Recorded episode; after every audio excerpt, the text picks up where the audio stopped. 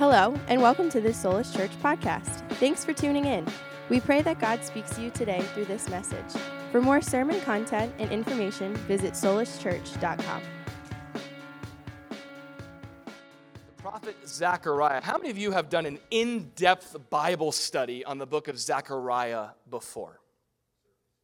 One of us. Awesome. Perfect.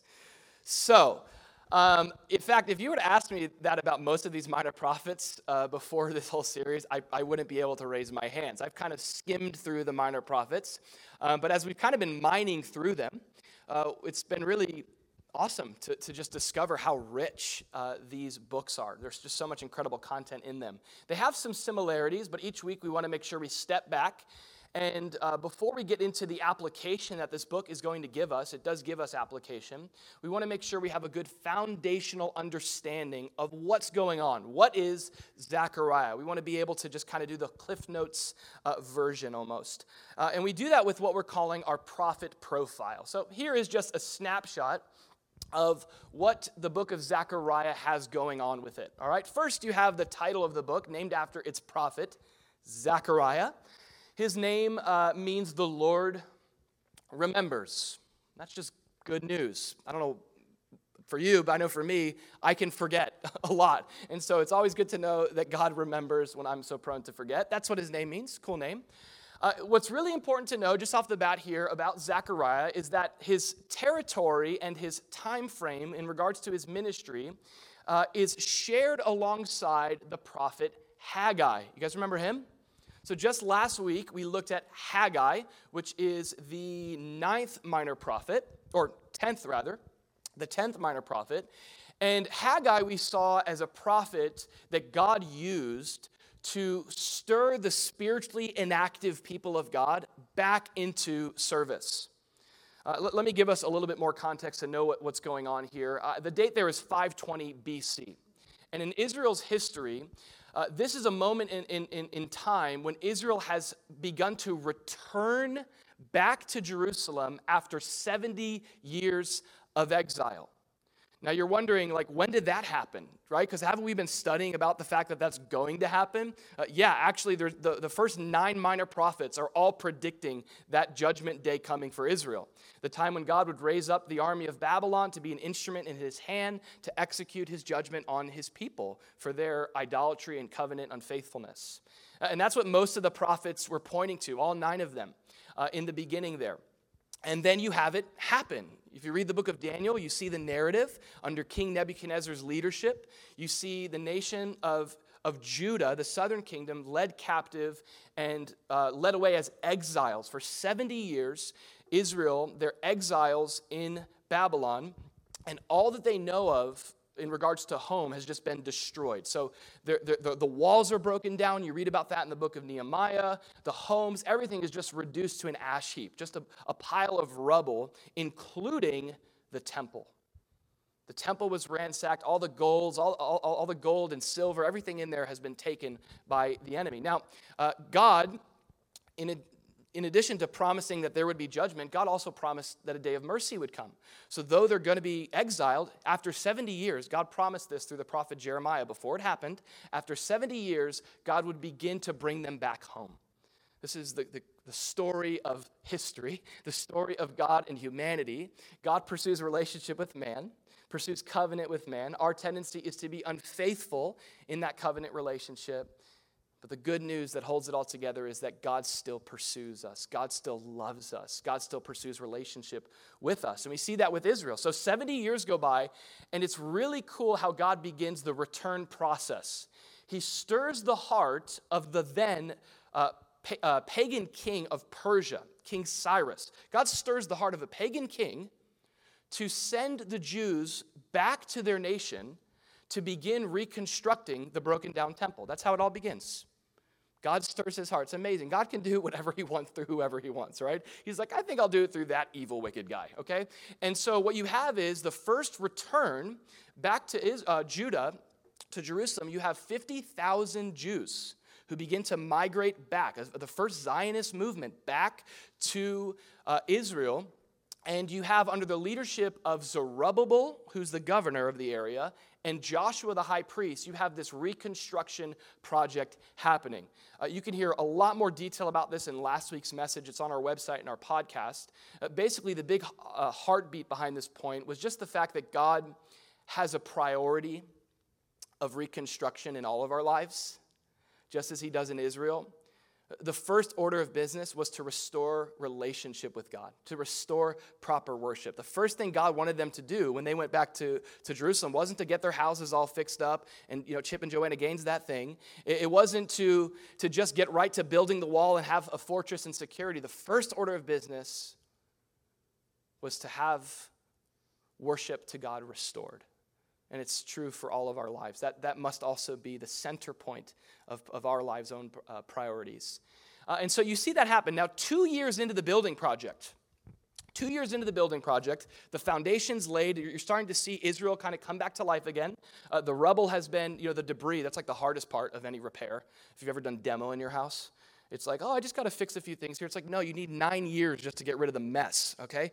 And so that was a big part of it. They got rid of all the rubble and they started to lay the foundation and build the altar. And then, as is commonly the case, opposition comes. Opposition to the work of God. You have the enemies of Israel that use physical force and political manipulation to stop Israel in their tracks and prevent them, prohibit them from building any further. Now, what happens is 14 years goes by 14 years of inactivity. God's brought Israel back to Jerusalem to rebuild the temple. They face some opposition, and just at the slightest bit of opposition, they have now coasted into this sort of passive, spiritually inactive lifestyle. And so last week we looked at how God raised up a prophet named Haggai. God sent this prophet to the nation to basically say, hey guys, um, how are your homes looking? That's what he says. And they're like, Haggai, thanks for asking. I was going to invite you over. Uh, it's looking great. It's looking great, okay? We've got it all decked out. We've got the quartz, all right? We got the farmhouse sink. We got it all going, Haggai. You should come see it. And that's what's going on. Uh, the people have been, for 15 years, attending to their own personal priorities and, and, Haggai essentially says, Well, uh, I mean, that's nice and all, but have you seen the temple? Remember the purpose of God? Like you're so busy doing your own thing for your own purpose, for your own mission. What about the things of God? Haggai says, Is it time for you to live in your, live in your nice paneled houses while the temple of God lies in ruins? And so God uses the prophet Haggai to stir the people up back into action to rebuild the temple again, to take up the shovel again, to get back to work. And we talked last week a little bit about how in our lives we can also be spiritually inactive. You know, maybe there's a project, a kingdom project God's given you, and you've kind of been more focused on your own life and your own things rather than living for eternity, rather than living for um, the purpose God's given you. And so there's a, there's a great point in that. But what's really interesting, Zechariah, is that in the book of Ezra, Haggai isn't the only prophet that God uses for the nation. There is, alongside Haggai, there is another prophet. Uh, tradition holds that he's a younger prophet. Haggai was a little bit older in age. Uh, some people think that he was even uh, possibly born in Judah and exiled with Israel, so all 70 years. So he's seen the original temple. That's Haggai, the prophet God uses to stir the people up to get back to work. But Ezra tells us that Zechariah was with him. Okay, so this is the important context to know who Zechariah is and where he falls in the story of history. Ezra 5.1 says that the prophet Haggai and Zechariah, the son of Iddo, does anybody know who he is? I do. Joke. All right. Prophet. Sorry. All right. Prophets Look, these prophets, it says they prophesied to the Jews who were in Judah and Jerusalem in the name of the God of Israel who was over them. I love this, this tag team prophet duo.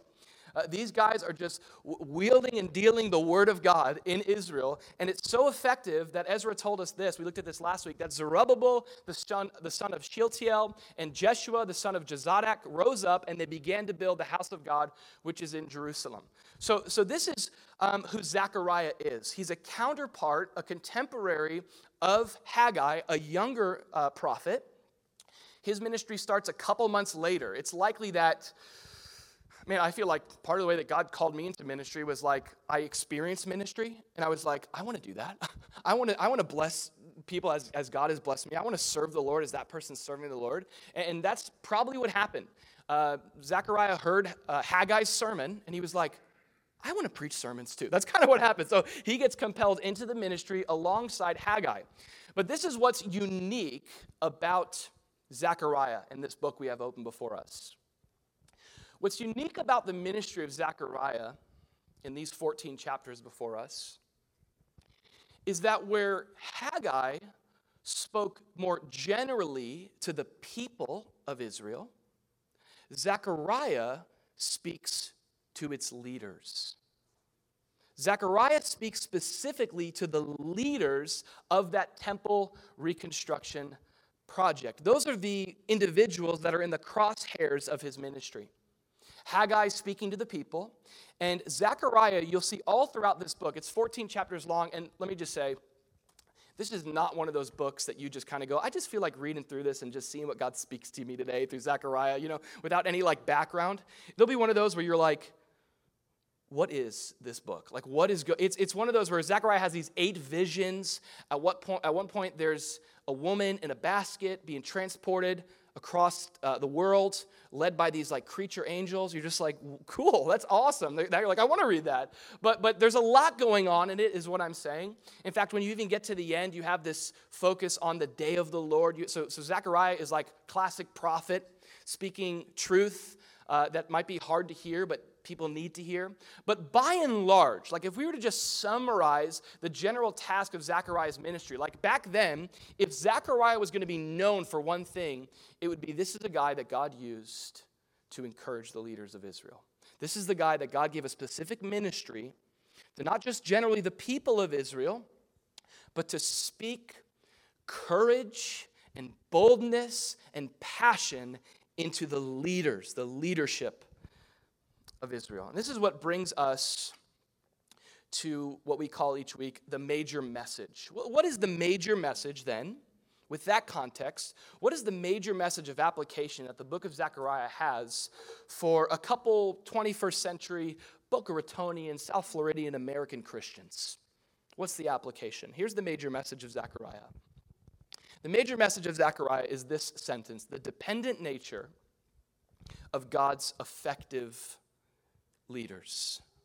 The dependent nature of God's effective leaders. You see, all of us who are called to lead, we'll get into that point in a second, but, but we all want to be effective. We, we all want to lead in such a way that it works, it matters. Our kids come to know the Lord and walk with Him. Uh, our church actually follows the Lord. Our friends and coworker, they, they, they follow my example. We all have this desire, not just to, to just kind of go about our leadership responsibilities generally, but to be effective. And that's what Zechariah's vision was for the leaders of Israel. He wanted them to help them, to encourage them to become even more effective leaders. But what Zechariah teaches us, and what we see in this book, is that effectiveness in leadership for the Lord is directly connected to dependence on God. Effectiveness in leadership, wherever God has called you to lead, is directly connected to your own dependence on God, specifically for what you need to lead well. Dependence on God. Here's the big idea uh, the idea is that there are in leadership, in leading people, there are certain things that effective leaders desperately need. Like, without these things, you're not going to lead well. But we do not possess those things in and of ourselves. They're things that we must come to God and receive from God in His grace. And that's how Zechariah kind of comes alongside and ministers to these leaders. He comes alongside to help almost like equip them, give them the equipment that they need to lead well and effectively. Now, here's the problem with leadership. Just one, right? You know. Um, one of the main problems with leadership is the complex concepts, background experiences, and varied definitions that we all carry with us when we hear that word. So, so even right now, when you hear the word leader, who comes to mind? what comes to mind? Here's a better question Do you come to mind? A leader. Now, I, I want to clear a few things up here when we're talking about this, because I think one of the best ways to understand each of our calling in the body of Christ to lead, wherever God has called us to lead, uh, I think there are two dangers we've got to understand that we uh, may fall into in our understanding of leadership. I, I feel like today in the church, there's, there's one extreme uh, of understanding of leadership that can really mess a lot of us up that I'll call over equalizing leadership. That's the first thing we tend to do with leadership. It's a big mistake and it's not biblical. We do this thing called over equalizing leadership. To over equalize uh, calling to leadership um, is to wrongly assume that every single person is called to lead the exact same way. Everyone's called to lead the exact same way. And the problem with that is just Scripture. Scripture gives, first and foremost, certain giftings in the body, okay? Uh, specifically, Romans 12 tells us that leadership is one of them. Uh, some people in this room, the reason why maybe you're not inclined to like be at the front, like you're, you're, you're the one that like would rather navigate and, t- and like kind of like watch in the car, and you're not the one that's like, I want to be behind the wheel. Like some of you guys are like, put me behind the wheel. I need to drive. I'm in control. I'm taking us where we need to go. Some of you guys are like, no, I'm navigating. I'm just behind the scenes telling you what you're doing wrong. Okay? That's my spiritual gift. Others of you are like, I'm sitting in the back and I'm going to pray and intercede for this ride. You know, like you could just you could just go through all the different spiritual gifts and just in a road trip, you, you'll find out who has what spiritual gifts, right? I want to drive. Okay. Now, Romans 12 says that some are called in that unique way to drive. Some have that leadership, you could say, personality. Not, not everyone's equally created to lead in the same way, is what that means. In addition to that, not everyone's called to lead in the same way.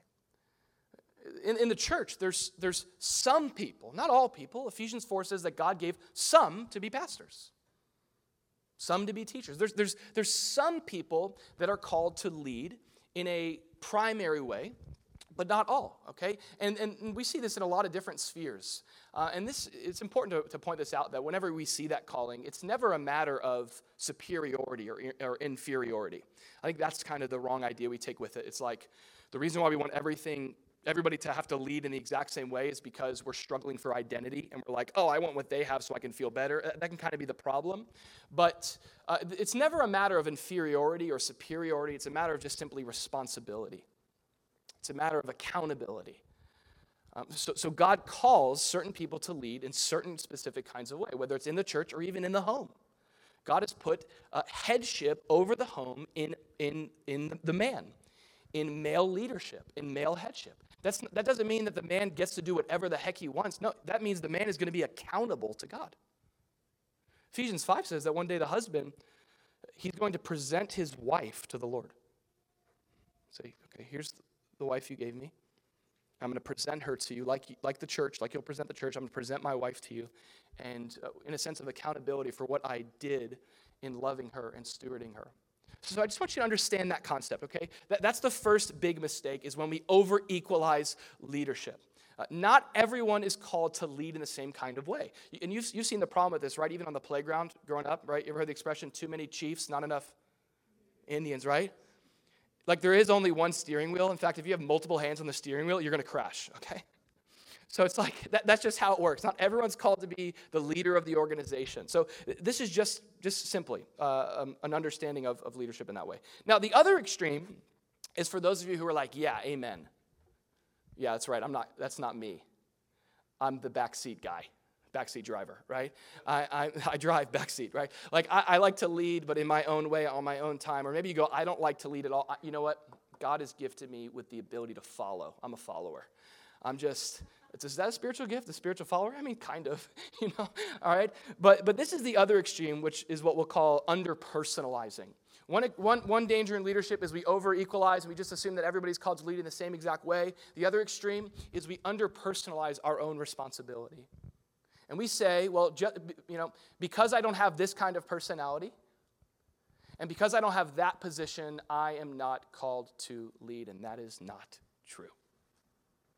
Uh, in fact, you, you get the exact opposite when you see Jesus, after leading his disciples to follow him, turning to them and with no respect to what their different roles would be in the church, uh, with no respect to their different uh, giftings and leadership personalities. It's Matthew 28. It says, Jesus came to his disciples and said, All authority has been given to me in heaven and on earth. Go therefore and make disciples of all the nations. There's some action there. Ba- uh, baptizing them in the name of the Father, the Son, and the Holy Spirit teaching them to observe all the things I've commanded you, and lo, I am with you always, even to the end of the age. He doesn't just speak this to Peter, he speaks it to all of them. This is called the Great Commission. It's the mission of a Christian to be a leader, to, to, to lead people. And uh, as I'm even using that word, probably should have started with this, but let's throw up a definition, okay? When I use the term leadership, when we see Zechariah speaking to leadership, in this book, when we see Jesus commissioning his followers to be leaders, to follow him is also to lead others to follow him.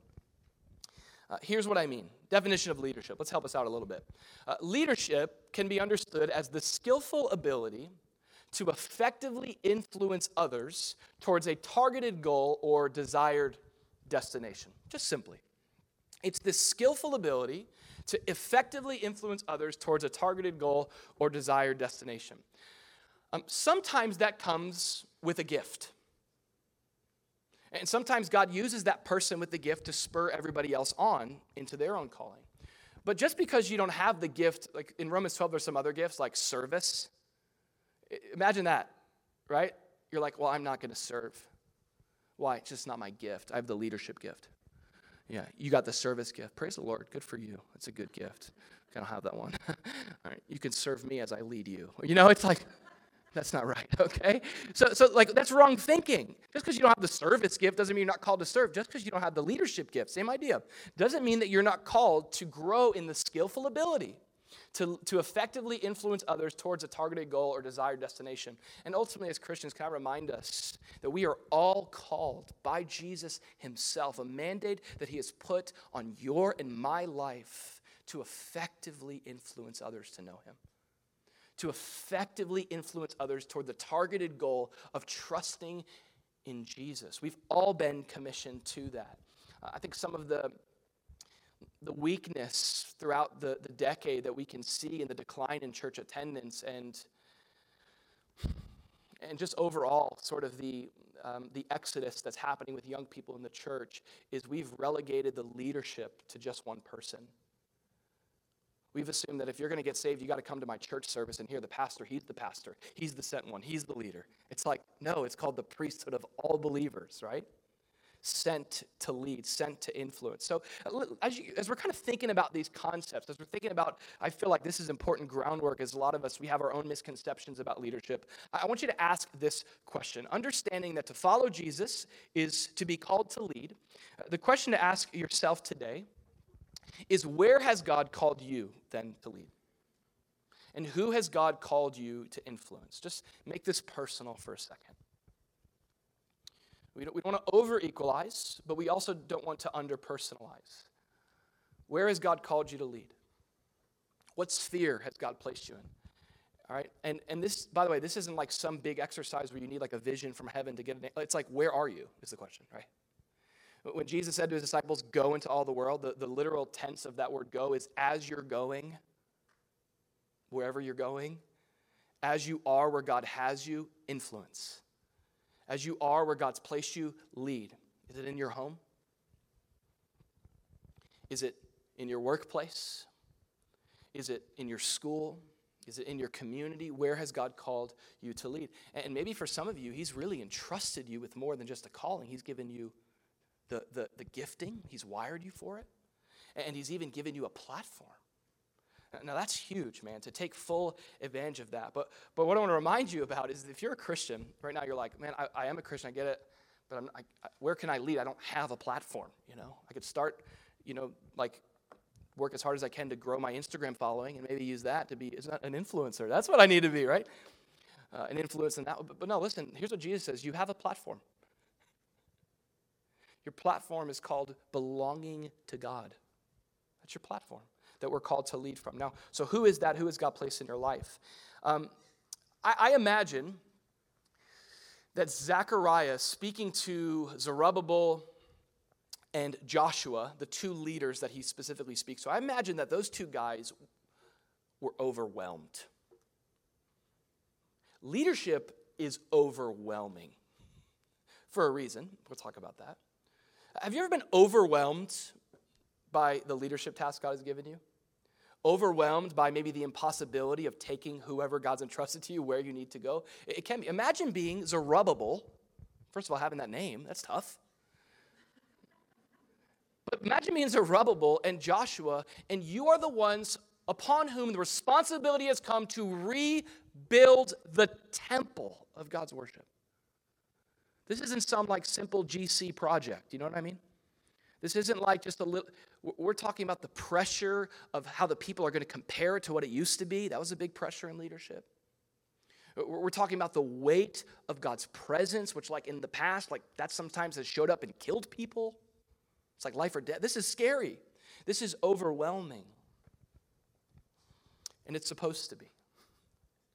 L- listen, if leadership wasn't overwhelming, we would depend on ourselves, wouldn't we? If leadership didn't drive us uh, to a point of desperation, we wouldn't have to fall on our knees and call out to God for the help that He alone gives us. And that's almost what Zechariah shows us. Uh, Zechariah shows us again, whatever our leadership callings are, wherever God has called us, there is this almost like programmed in uh, dependency that we all have that, that should lead us to cry out to God for the things that we need. And that's what Zechariah goes over. Again, when you study this book, 14 chapters long, but you have a couple of these key things that Zechariah is going to remind God's people of, of what they need, what they need to come to God to effectively lead.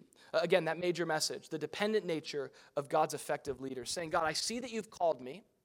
I'm overwhelmed by the task that you've put before me. It's impossible with man. And, and I know, therefore, that then to be effective in this, I've got to depend on you for some things I don't have in and of myself. Um, I could spend the rest of the sermon just and call it the Church Planning Chronicles by Andrew, okay? Like, this is exactly my experience. This has been my experience from the very beginning. Like, you know, the classic, like, you know the saying, God doesn't call the equipped, he equips the called? I'm like, I'm the one that's like clinging to that. Like, I hope that's true, you know?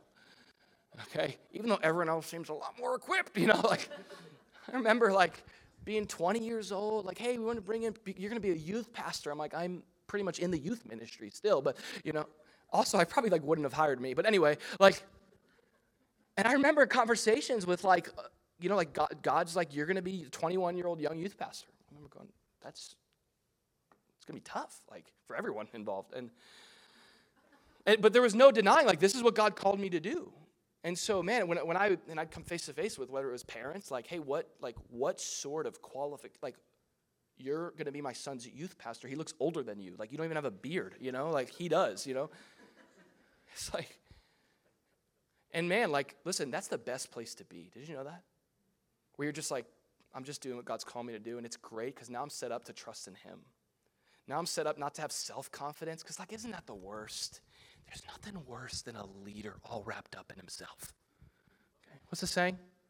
A man all wrapped up in himself makes a small package. You know what I'm saying? Same with same with leadership. Same with someone who thinks they have what it takes. They don't need people, they don't need God. And God doesn't want to, that's not going to be effective, especially for this next generation. We got to be those that are depending on a little bit more than our own intelligence our own backgrounds, our own experiences. I'm not saying become a youth pastor at 21 without some formal training. Do that, okay? All right? But you get the task, you get the idea. Uh, Zechariah leads us to ask us this important question. Write this next question down. As you think about your own life, what do you need to lead effectively? Who or where has God called you to lead? And what do you actually need to do it well? And, and by need, I mean, what do you need from God? What do you need to depend on God for? Can I give you a couple suggestions? Zechariah gives us a few. Write this one down.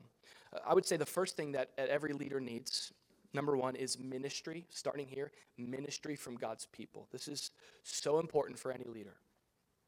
Ministry from God's people. We see that in the existence of this book.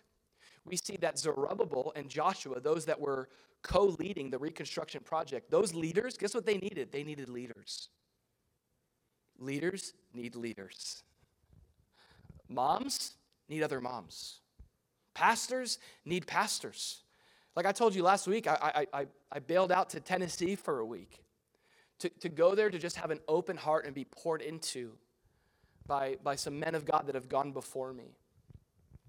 You need that as well. Scripture says that, if, that he who waters must himself be watered. If you're going to refresh others, you've got to refresh yourself. Can I tell you why? Because otherwise you will burn out. And you live in the lie that you have in and of yourself what it takes to lead the person. No, no, no. Okay? And, and like I promised the Lord too, like going into this, I've seen too many ministry crashes. I've seen too many pastoral burnouts.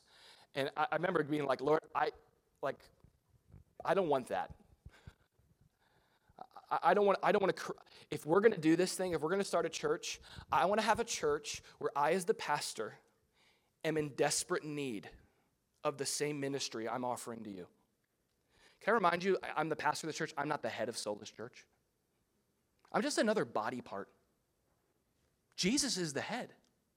That's where we get dangerous when we start to disconnect from the ministry of God's people. Uh, and this is why church exists, man. We, we exist for this reason. Uh, to be the body, to minister one to another. And, and my heart is always going to be before God. God, don't ever give me a posture that preaches a message that I don't think I myself need. Like, you know, you have permission to minister to me. I just want to tell you. Is that okay? Like, give you that permission? Like, I'm not going to be like, whoa, what are you, trying to take my position right now? Are you trying to pray for me? You got to love on me like that, all right? Like, we don't want that.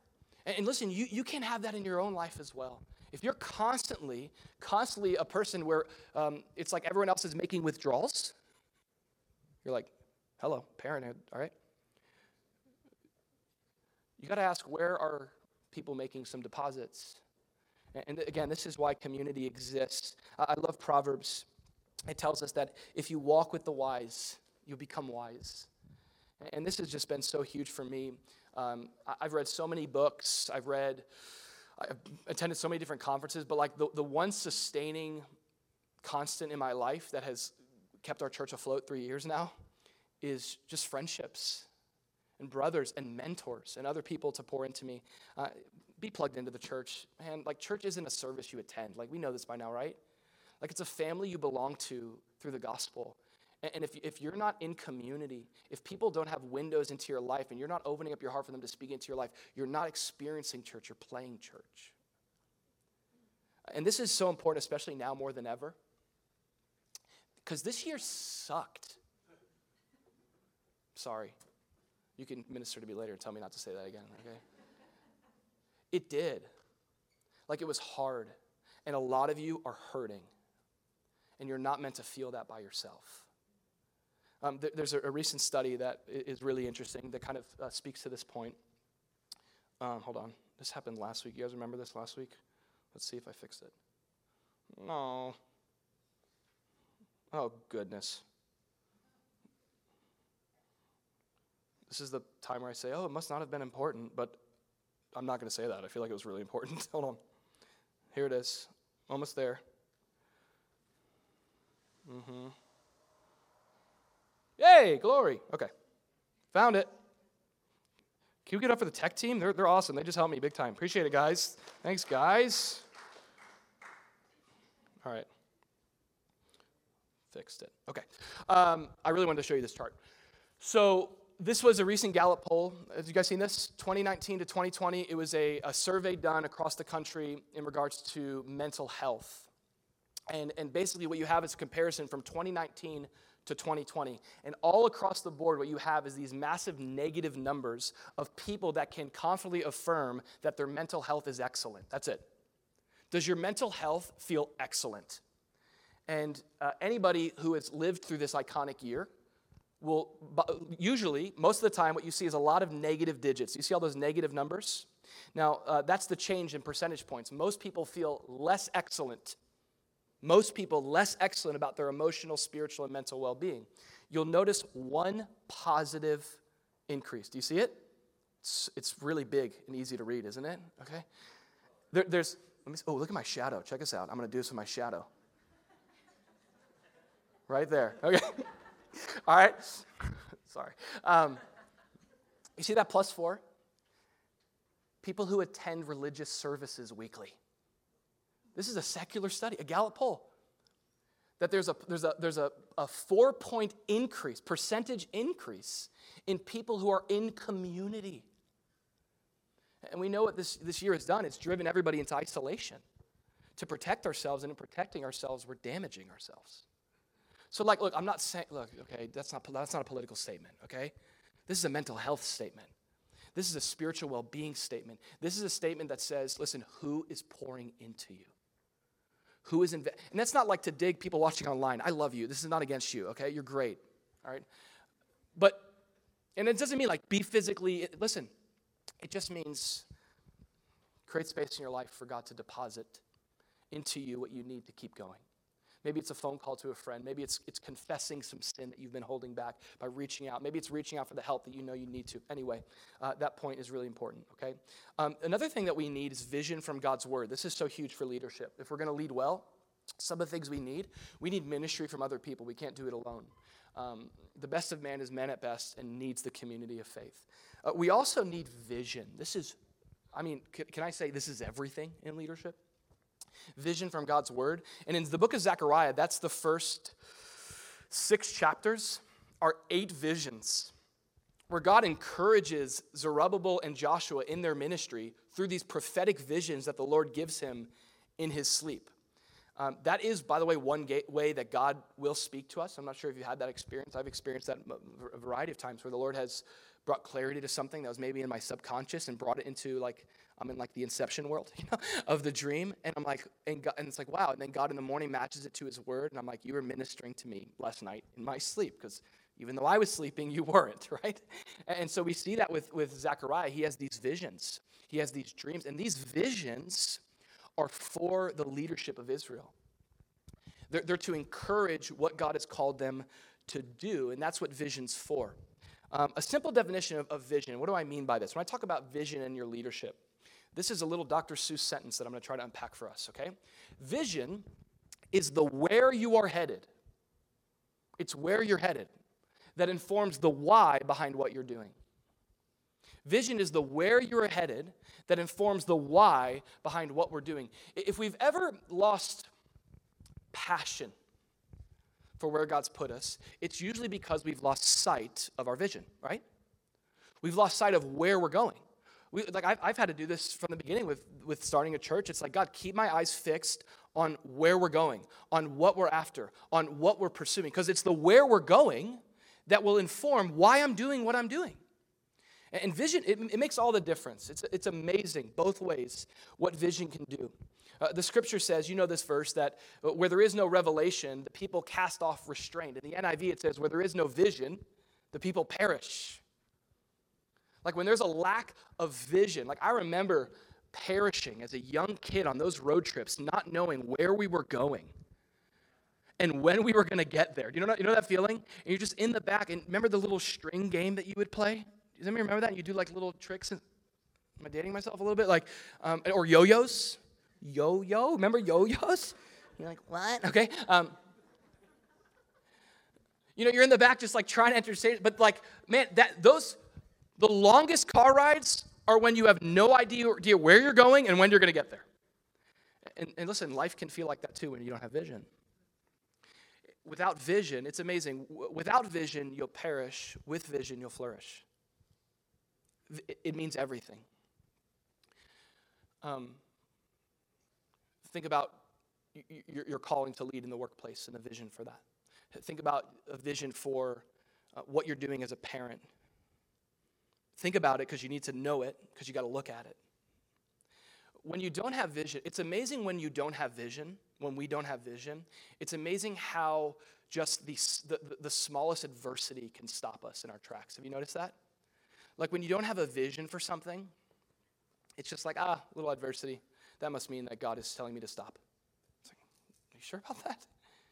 But on the other side, it's amazing when you have vision, it's amazing what you can endure. It's amazing how you can persevere when you see where you're going. Because in the moment, you're like, I'm, I'm losing heart. But what does Paul say? Do not grow weary in doing good, for in due season, there's time coming, you will reap a harvest if you don't lose heart. Vision keeps you going. Without it, will perish. With it, will flourish. And I just want to say the, the important thing about this point is that it comes from God's word. Like that's where vision must come from. Vision, the ability to see where we're going, and informs the why we're doing what we're doing. Uh, it, it comes from God. Like if right now you're like, yeah, I need vision, you need to go to God for that. That's that's Him. He has that. Um, it, it, doesn't come from just like asking a friend. That God can use those things. But like if right now you're in a place where you're like, I need vision for, for, for this relationship. I need vision for this season of my life. I need vision for what God's calling, where God's calling me to lead. You, maybe it's a good time to fast. Lord, speak to me. Show me. Open the eyes of my heart to see what you're doing. Vision, so important. I'll, cl- uh, I'll wrap this one up with a Leonard Ravenhill quote because he's awesome. He's got the best name ever. And he's one of the greatest revivalists in history. I love Leonard Ravenhill. He said, A vision without a task makes a visionary. That's a visionary. No task, just ideas, a visionary. A task without a vision is a drudgery, but I love this. A vision with a task makes a missionary. There's passion, there's purpose involved. Uh, write this next one down. What else do we need to lead effectively? We need number one, ministry from God's people. We need number two, vision from God's word. But we also need strength from God's grace. because leading will make you weak. Not in like a, you're weak, bro, but like in a, like, I'm tired. You know what I mean? Like in a, I'm exhausted kind of a way.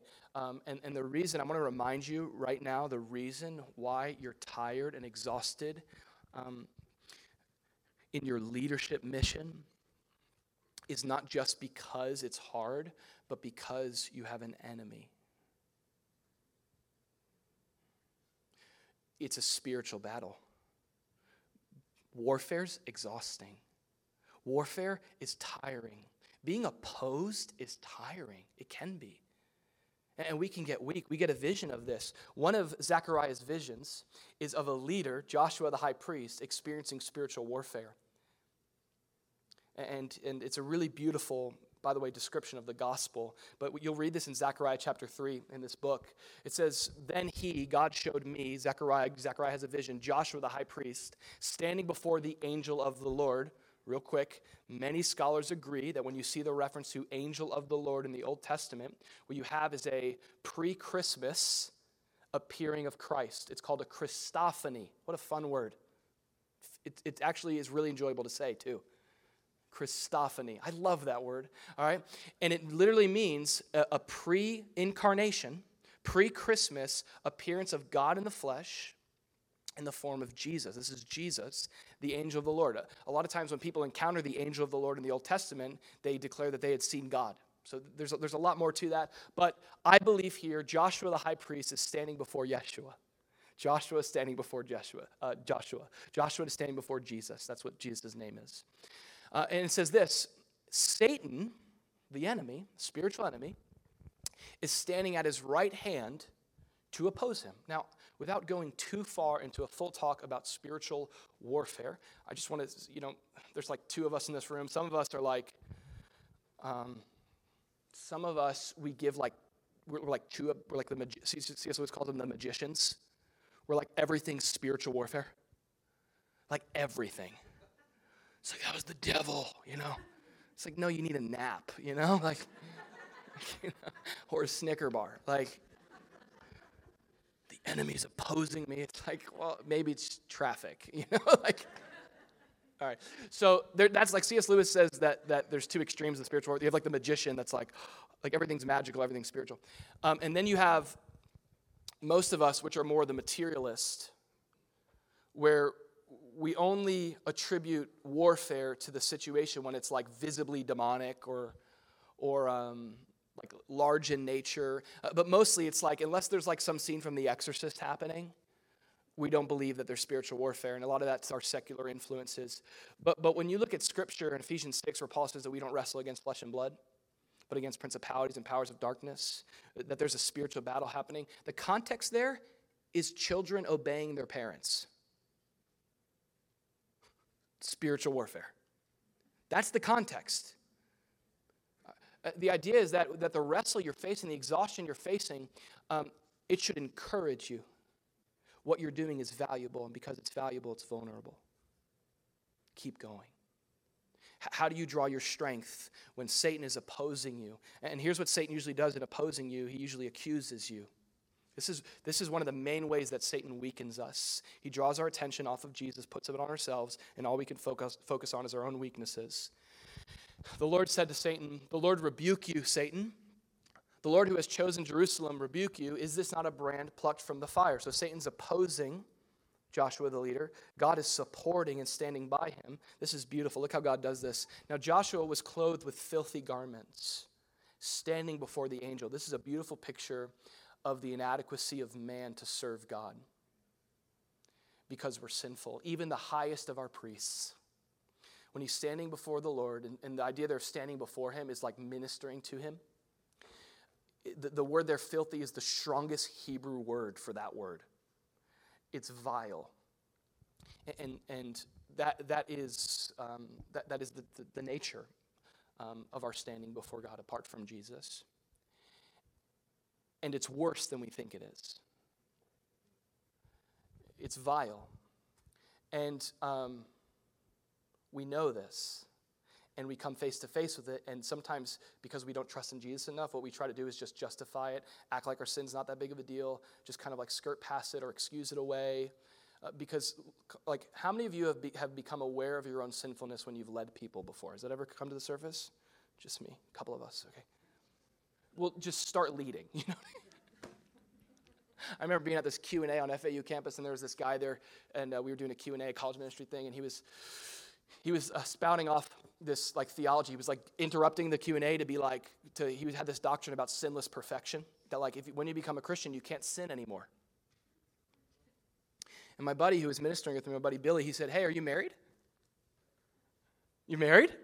Guy said, "No." But he's like, "All right, call me later." You know.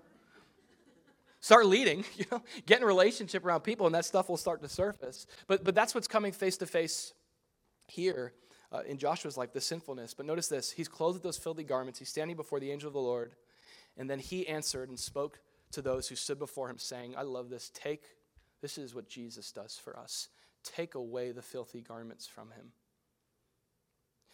You can try to scrub off your own sin, or you can just hear God say, Let me, let me take that garment from you. Take away the filthy garments from him. And to him he said, See, I have removed your iniquity from you. This is so beautiful. Not only does God remove our sin, but he clothes us in his righteousness. He clothes us in rich robes. And I said to them, Put a clean turban on his head. This is the, an instrument, um, a garment for the priest. So they put a clean turban on his head and they put clothes on him. And the angel of the Lord stood by. Um, this is called grace. This is called Jesus. This is called the gospel. Uh, this is, is what, what Paul says to us about this principle. This is um, uh, just kind of like Christianity 101. Uh, the Bible teaches that every single one of us, we are like Joshua before God. We are filthy in sin. Um, we're, we're, we're born into it, okay? So, so we're, we're just naturally um, in Adam, our first parent, so we sin and, and it's just our proclivity.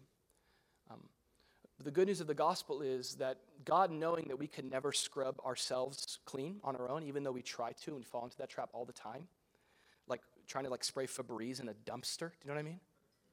It's been said, or, or perfume on a corpse. Um, God did for us what we could never do for ourselves, which is trade places with us. And, and the Bible says that God made him, Jesus, who knew no sin, who was clean to be sin for us that we might become the righteousness of God in him. There's this great picture. I want to just show you something about your future. If you're in Christ, if you've professed faith in Jesus, you've acknowledged your sin, you've looked to Jesus who took your sin to give you his righteousness. I want, I want to show you your future. This is Revelation chapter 7. After these things I looked, and behold, this is, this is the, the, the, day coming where God will make all things new, and we will be worshiping Jesus with all tribes and nations. It says, Behold, a great multitude which no one could number of all nations, tribes, peoples, and tongues. I love the standing before, just like Joshua, standing before the throne and before the Lamb, clothed with white robes. This is your future, it's also your present. it's your present. It's how Jesus sees you. It's his grace. Not because you've become worthy of it, but because Jesus really did pay it all. Because the cross was effective, because the gospel is the power of God unto salvation for everyone who believes. You know what that leads us to do? I love this verse, Isaiah 61. I will, I will greatly rejoice in the Lord in that. Amen. I will greatly rejoice in the Lord. Amen. This leads us to praise God. My soul shall be joyful in my God, for he has clothed me with the garments of salvation. He has covered me with the robe of righteousness. This is why we sing worship songs. This is it, what God has done. And, and, and the point here in Zechariah is that this is our strength. I love the way that this ends with Zechariah. He's clothed in righteousness. And, and, what's really interesting is there's this, this beautiful language. You have Joshua standing before the angel of the Lord. You have Jesus standing before Joshua. You have Satan standing to oppose him. You have Jesus standing in the way, clothing him in righteousness. And the way this ends is so beautiful. It says, And the angel of the Lord stood by. That's awesome. And the language there was he stood by him, he came along his side. That was to be their strength. And I just want to remind you that good news of the gospel that we just went over, that, that is not just this kind of thing that gets you in the door to say, okay, I, I get to be here now because that thing happened. We're talking about a present confidence. We're talking about a right now grace that strengthens you. That's what Paul told this young leader named Timothy. In 2 Timothy 2:1, Paul says, You therefore be strong in the grace that's in Jesus. Maybe right now you're exhausted from the opposition you're facing. And most of your exhaustion is, is because you keep coming face to face with your own inadequacy. You realize how flawed you are in and of yourself. Where does your strength come from? It comes from the fact that your righteousness is from Jesus, that He's covered you in His grace and He's with you. He's standing by you. Well, I don't deserve for Him to stand by me. That's never been the good news. The good news is that He's with you because He's faithful and He's gracious and He's loving. I, I love the way that Paul says this. This is such a great picture of leadership. Uh, he says, At my first defense, this is at the end of Paul's life. Here's like, here's my testimony of ministry. At my first defense in leadership, no one stood with me but all forsook me. It's like, so you had a bad day. Like, that's Paul's testimony. He's like, at the end of my life, I was alone. No one stood with me. I just had Satan opposing me, I had the opposition. And, and look at this grace, may it not be charged against him. I love this, but the Lord stood with me and strengthened me. I love that. It's something I, I want to make more of an effort to pray. Every time I preach, every time God's called me to what He's called me to, may my confidence, may my strength be in the fact that God, you're with me. God, don't leave me alone up here. Come stand with me. God, come be with me. What a prayer. A couple more for you as we wrap this up. Um, we, we know Zechariah is famous for this important need for leaders it's the need of power from God's Spirit. Power from God's Spirit this is probably the most, one of, there's a couple famous verses that come out of Zechariah, but one of the most famous is where the Spirit of God inspires Zechariah to speak to Zerubbabel uh, to say these profound words. You ever seen this? This is the word of the Lord to Zerubbabel. Zechariah 4 6, not by might, nor by power, but by my Spirit. What great leadership advice. You can't do it on your own. You don't have in and of yourself enough might, you don't have enough power, but you have the Holy Spirit. Not only has Jesus clothed us in his righteousness, but he has gifted us the power of his Holy Spirit, the Holy Spirit of God, the comforter that Jesus promised. Um, just, man, that, that's the point. Be filled with the Spirit. God has gifted you his Spirit. Create space in your life where you're saying, Spirit, fill me.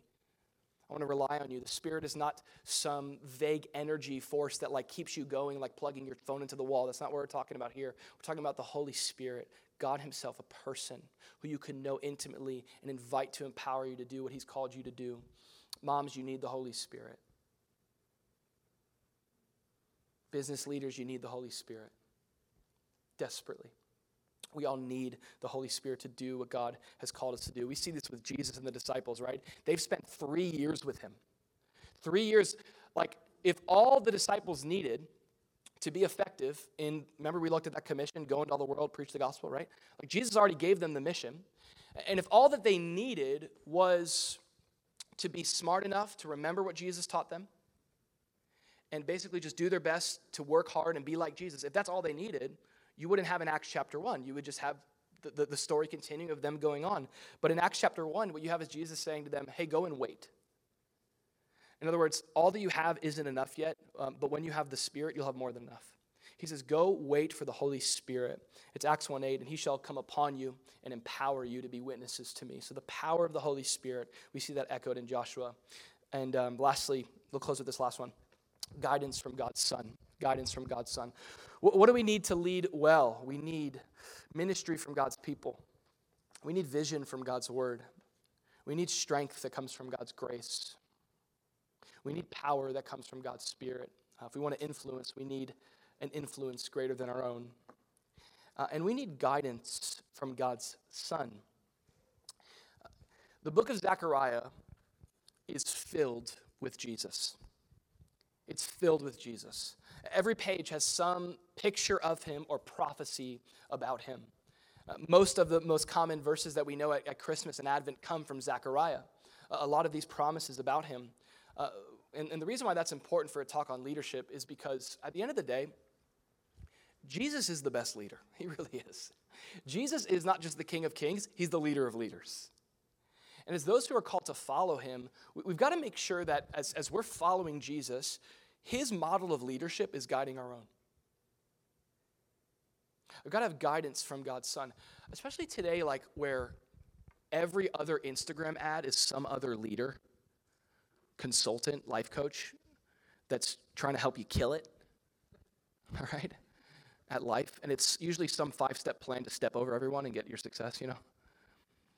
And it's just so fake and plastic, and it's all about like you succeeding, and it's like, like, um, it's self worship that we put makeup on and call it influencing, you know? Like, I gotta have, now, if your heart is pure in that, that's great. But just so much today is about you and your platform and you going and influencing and leading and all this stuff. And there's like, there's, I listen to a lot of these secular leaders and I'm like, that's a good business piece of advice. But then I'll be like, wait a minute. That contradicts Jesus right there, okay? And, and you got to be mindful of that as a follower of Jesus. Uh, Zechariah shows us this Jesus in chapter 9. Rejoice, O daughter, greatly, O daughter of Zion. Shout, O daughter of Jerusalem. Behold, your king is coming to you. Here's the king, here's the boss. He is just in having salvation lowly. This is Zechariah 9, and riding on a donkey, a colt the foal of a donkey. This, isn't, this, isn't this indicative of the life and leadership of Jesus? Does the king come to be served? No, he comes to serve. And that's what he had to teach his disciples because they had their own way of thinking about how to lead, how to do it well, how to force people to, uh, into what you want them to do and get them where you want them to go. And in Luke chapter 22, Jesus says, For who is greater, he who sits at the table or he who serves? Well, we would say in our culture, we, we, when we go to the restaurant, when an important person walks in, our attention goes to them. It doesn't go to the busboy, does it? Same in that culture. Who, who's, who's greater? Is it not the one who sits at the table? Now, he's saying, isn't that what we think about? He says, Yet I am among you as one who serves. I'm the busboy that no one's looking at because that's the way of the kingdom. Leadership in the kingdom is to serve, it's to be the lead servant, right? That's Jesus' way comes in humble and lowly. Have you guys seen this picture? I think this is as timeless as, as, as, um, as anything else, man. What a great picture of the difference between two styles of leadership that are so contrasted that I don't even think we, we can call that leadership. But there's one mode of the boss that is everyone's carrying his weight and he's just kind of pointing fingers without a willingness to lift a single finger. Um, there's no example, there's just demands. And then there's a great picture of Jesus who says to his disciples, Forgive. But he says that because I'm going to forgive you. He says, Give up your life. And he says that as he goes and gives up his own life, right? He says, Serve, and he washes their feet. Just a beautiful example of Jesus, our guide in leadership. Um, this is the book of Zechariah. The book of Zechariah's major message. Here's where we close. Invite the band to come out to wrap us up. The dependent nature of God's effective leaders. And so, as you're just looking at your life this morning, man, as we're thinking about, talking about, as I'm teaching on these things, like, what are the pressure points? What, what, are the, the places in your life right now that you're like, that needs to come to the Lord? That needs to come before Him. I need to bring that part of me before Him in desperation and say, God, make me more of the leader that you've called me to be. Whether it's vision, God, give me vision for what you've called me to. Whether it's I need to reach out to God's people and be in community. Uh, I need the power of your spirit. God, I need your grace to be my strength, not my own ability, failures, or successes. Jesus, I need you to be my guide, to be my example, to be the one who I'm seeking to be like as you're making me. As you're making me more like you, as you're conforming me to your image, Jesus, may you be the one that I seek to resemble in my leadership. Amen. Amen. Amen. Thanks again for tuning in. We pray that you were blessed by today's message. If you'd like to visit us in person, we gather at Don Estridge High Tech Middle School in Boca Raton, Florida, every Sunday morning at 10 a.m. For more sermon content and information, you can check out solaschurch.com.